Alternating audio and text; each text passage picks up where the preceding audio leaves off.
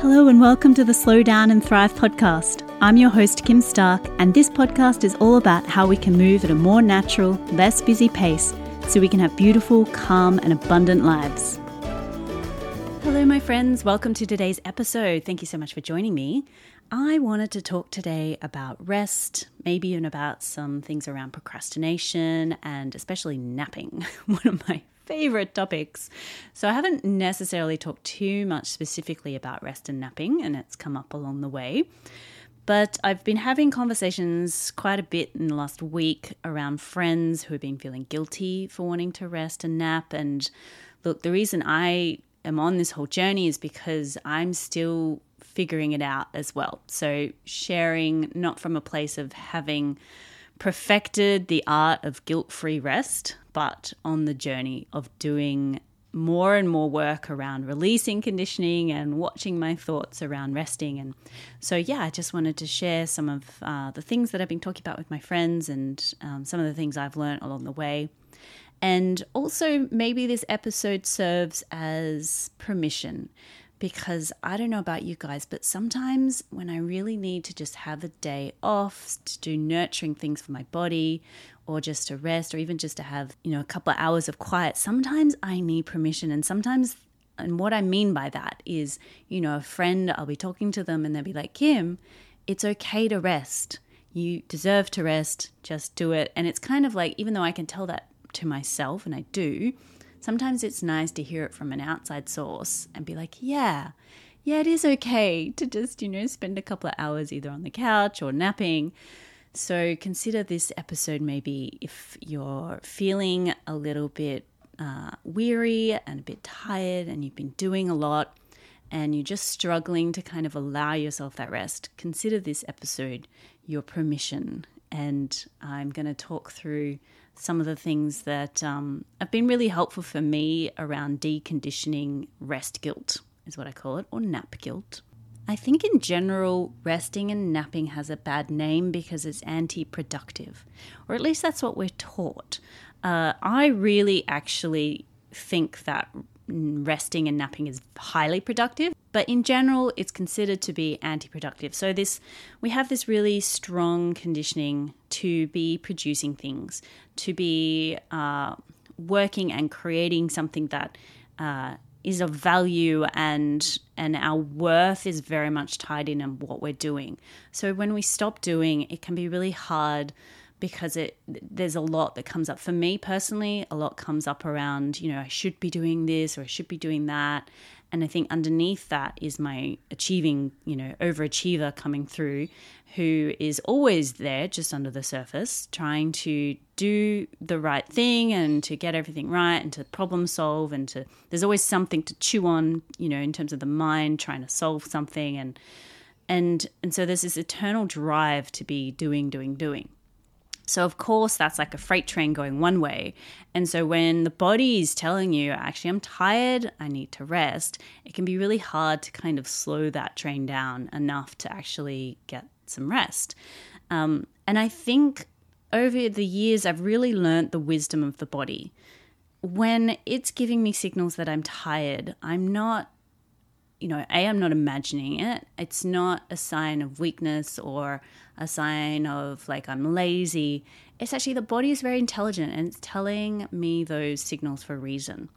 And often I actually am more productive if I listen to those signals to slow down, to rest, um, because I'm kind of it, my body starts to start to work on half energy if I try to push through. I'm sure we've all experienced that, right? Like super tired, you know, might grab a tea or a coffee and try to push through, but your brain isn't operating uh, at a top speed, and you know you're moving slower, and your ideas aren't coming, and and you know if you are trying to solve some problems, it's it's just more difficult. So definitely, I've learned, especially because I you know I do work for myself, that having a nap tends to be way more productive because then my body resets, ideas will start flowing.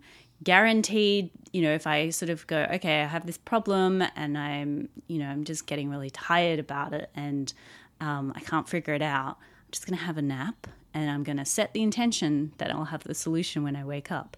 And it works so often. So that's why, you know, not that you need a reason or an excuse to nap, because I guess the whole point is that you don't, but also if it helps you kind of say, actually, this is going to help my productivity by allowing my body to reset so that when I do go back to work, I'm actually working more efficiently. I'm going to do things in less time and the ideas will flow, the solutions will come. Like I saw a picture somewhere recently, and it was probably Japan, Korea, where they had um, so they had like standing desks and like a whole line of standing desks, and then underneath the desk were these little hammock kind of uh, camp bed swing things, where they were their workers were all encouraged to have a nap at lunchtime. And I just thought that was brilliant because I'm, I don't know about you guys, but I have definitely experienced so much where I have been in a work situation, like when I used to work for other people, um, where I couldn't nap and I was just so slow. Like, it's like our bodies literally start shutting down, right? So if you have the ability to stop at work and nap and then, you know, feel better, be more productive, I just think from a company's point of view, it makes a lot of sense, and I hope that continues. And of course, we have cultures that really love the nap. Obviously, probably uh, Spain is the most famous, right? The afternoon siesta, uh, Mexico, and um, yeah, I just think it's brilliant. I also think there's a lot of judgment in resting, right? Like, I think we judge ourselves we judge our body like, oh God, I'm tired again. Why am I so tired? And we sort of like, you know, catalog, go through the list of reasons, you know, did I stay up late? Did I do this? Did I do that? And sometimes the body just has its own schedule. And we need to kind of start respecting and listening to that. And I think, uh, like, I sometimes have a fear like if I'm going through a week where I am actually having to nap quite a bit during the day every day, that oh my god, this is going to be like this forever and you know i'm not going to get stuff done and you know i'm not going to achieve things and, and you know off my mind goes. So it, it, there's this fear sometimes that if we're going through a bit of a rest stage that that's going to be our life.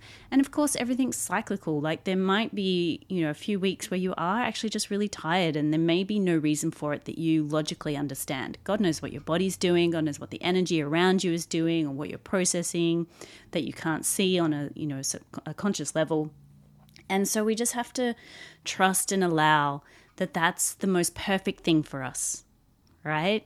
Like it's not what our mind thinks is the perfect thing for us, which is usually tied to doing and achieving. But actually, maybe it's okay that the body is tired for a day or a week or a couple weeks. And then we're naturally always going to come out of that. We will swing back to a period of feeling really energetic and um, motivated and inspired to take action and we have to learn to start to trust that that is the perfect time to actually be doing that action. And I know it's really hard to not second guess the body. And it's something that I'm still struggling with. Like, I am particularly tired at the moment um, just because of some stomach issues I'm having. And I'm trying to allow my body the grace that it needs in order to heal. Um, and so I had quite a long nap the other day. And it was fascinating to me as I was sort of coming out of it, my mind was immediately going, oh my God, I've slept so long and oh, la, la, la, la. Not that I had anything particular to do that afternoon. It was just a habit. It was a pattern of thinking that I had to stress myself out if I slept too long. And so I was just looking at that and watching my mind and just trying to release. It's like a nervous system imprint almost. And I think a lot of this, when you're first starting to slow down and learning how to rest properly, you will come up against these patterns and this this way of being in your body.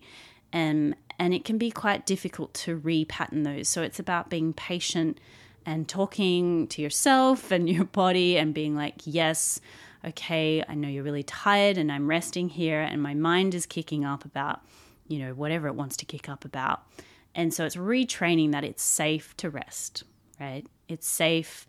Often there's a lot going on in the nervous system where we are in a hypervigilant uh, mode, you know, always trying to see the next problem to solve and to see around the corner and to know and and to be in control and to be safe and and a lot of those patterns of safety make it hard for us to slow down and actually be in a calm and restive state.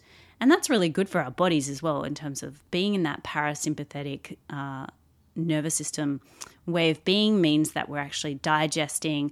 Our body is able to be in repair mode because we're if we're always in this fight or flight, adrenaline um, kick mode, then our bodies aren't able to repair. They're not able to uh, digest our food in a way that's really healthy for us. It's just not an optimal way for our body to be, especially over time. So, even if that helps your mind, you know that it's really, really important for us to try to be in a calm and peaceful state as much as we can during the day. And I really believe that resting and napping is a really important part to bring us back down because we're very as a society focused on mind right like we we use our mind a lot especially in our jobs on our when we're on our computers all the time when we're staring at our phones and scrolling it's all mind based and that became that in itself can be quite exhausting. So even if like you're not a big napper like there's lots of people obviously that don't like sleeping during the day or can't uh, even replacing naps with a meditation for example is just as good. So Abraham Hicks talks about, you know, like if you're on a bit of a negative uh, loop, like you've got yourself where you are not feeling great and that's kind of, you know, looping around, they say the best thing to do is actually go to sleep and rest and nap. So that's actually a reset, and then you can come back and f- hopefully start at a place that's a little bit better. And then they say the second best thing is to meditate. And I found that so often where for whatever reason, and sometimes it's not not a reason that I even know, I'm just in a bad mood. And I'm like, I'm just gonna have a sleep. Maybe I'm like a child sometimes. Put them to sleep and I wake up feeling so much better. It's like I can feel something getting realigned when I'm just out. And that can be for a 15 minute nap, you know, like it happen can happen really quickly. And I wake up, feel a lot better, and keep going with my day. I recently came across a really cool uh, idea. So, this is a Chinese concept called Wu Wei, and I could not find how to pronounce it. So, I'm really sorry if that's a wrong pronunciation, if you do know what how that is pronounced. So, Wu Wei, Chinese concept of basically inaction, or they call it effortless action, also the concept of non doing or doing nothing. And so, this is a really uh, big concept that's sort of at the heart of Taoism. Um, and the central text of Taoism, the, again, I don't know how to pronounce it, the Tao Te Ching. I'm pretty sure that's how you say it.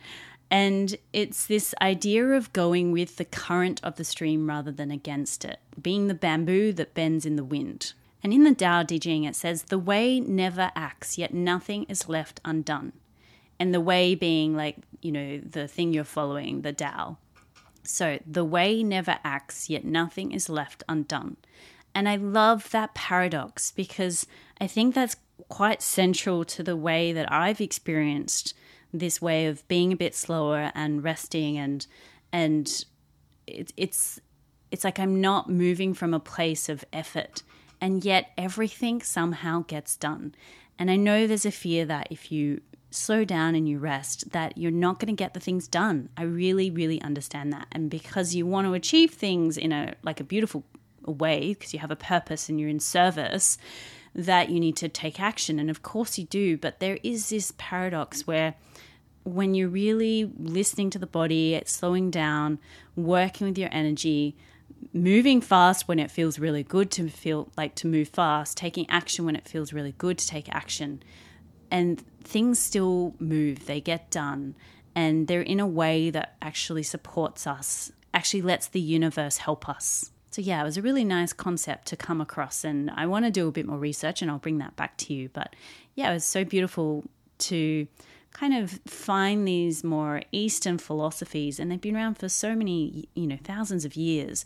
And we're just sort of rediscovering this beautiful, peaceful way of living. And I think the pandemic was really beautiful for that, for a lot of us, kind of re examining why we're doing things, right? Like, why are we doing things? Why are we striving? Where is the effort coming from? And I've talked about this before. It's like really checking where is your effort coming from? Is it coming from a place of fear and scarcity and I must do this and I have to do that? Otherwise, I'm not going to get this and I'm not going to have money and I'm not going to, you know, whatever it is, pay my rent and or is it coming from a place of love? It's like, actually, I really am excited about this. I really want to be doing this. I'm really like passionate about this. And, and I really believe this is a good thing to do. And I'm excited and I'm feeling supported. And, you know, like it's really good to start to examine that. And that all ties into how we're listening to the body, how we're listening to our intuition. Are we resting when we need to rest? Are we taking action only when it feels really good? And are we okay with listening to the mind that is going to come up and tell us that we're not enough, right? That's another thing. It's like we're not enough. If you're resting, you're lazy, you're not enough, you're not doing enough. And so it's important to keep an eye on what the mind is telling you and don't believe it. Sometimes you can, you know, if it's telling you something really smart and intelligent, great. But if it's just, you know, throwing worry at you, just don't listen to it.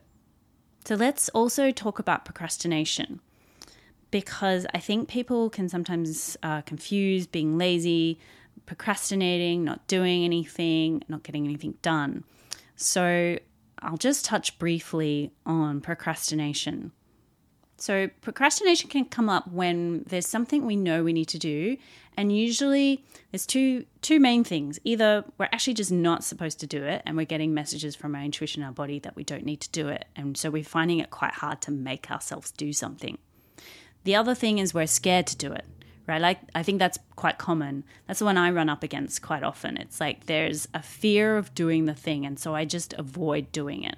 And so that is a little bit different to not being inspired to take action, right? So if you find yourself getting, especially getting distracted, you know, like finding any other task to do except for that one, then you might want to start to look at am I not feeling inspired to do this thing because of fear.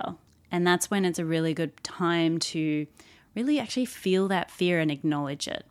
Actually, instead of pushing it away and pushing away the task and kind of like burying it somewhere and feeling then guilty that you're not doing whatever it is that you think you need to do, actually looking in that fear and being like, I'm scared that I don't know how to do that task, or I'm scared that I'll fail at it, or I'm scared that if I do it, it's going to mean these other things that I'm scared of. So, if you really actually do want to do that thing and you're scared to do it, it's really good to look at the fear and acknowledge it. Is it true? And am I okay to fail? That's something that sometimes gets me to do a task because I'm usually what happens with me is my overachiever comes in and I have this sense of, oh, I'm not going to do it right. And so the thing that helps me get to the task is actually going, I'm okay to not get this perfect. I'm okay to stuff up. I'm okay to fail at it. I'm okay to suck at it. Maybe it's something that I need to do a couple of times to actually get good at it. And I'm just going to allow myself the grace to be bad, right? And so sometimes that helps me actually get to the task. Other things that can help can be like, I'm just going to do something for five minutes don't have to complete the whole say it's a bit of a project and it's a bit overwhelming there's lots of steps and that thing of i don't know how to do it comes in. Sometimes just tackling something for five minutes and then actually going oh okay actually that was okay. Like it's just step by step by step. I might not know how to do you know step 18 of the project but i can do the first one two three steps. And then by maybe by the time i get to step three i then have worked out how to do step four Sometimes sleepiness is an avoidant technique. So I just do want to acknowledge that. It is good to be discerning around all of these things because sometimes we can get really sleepy as a way of avoiding something.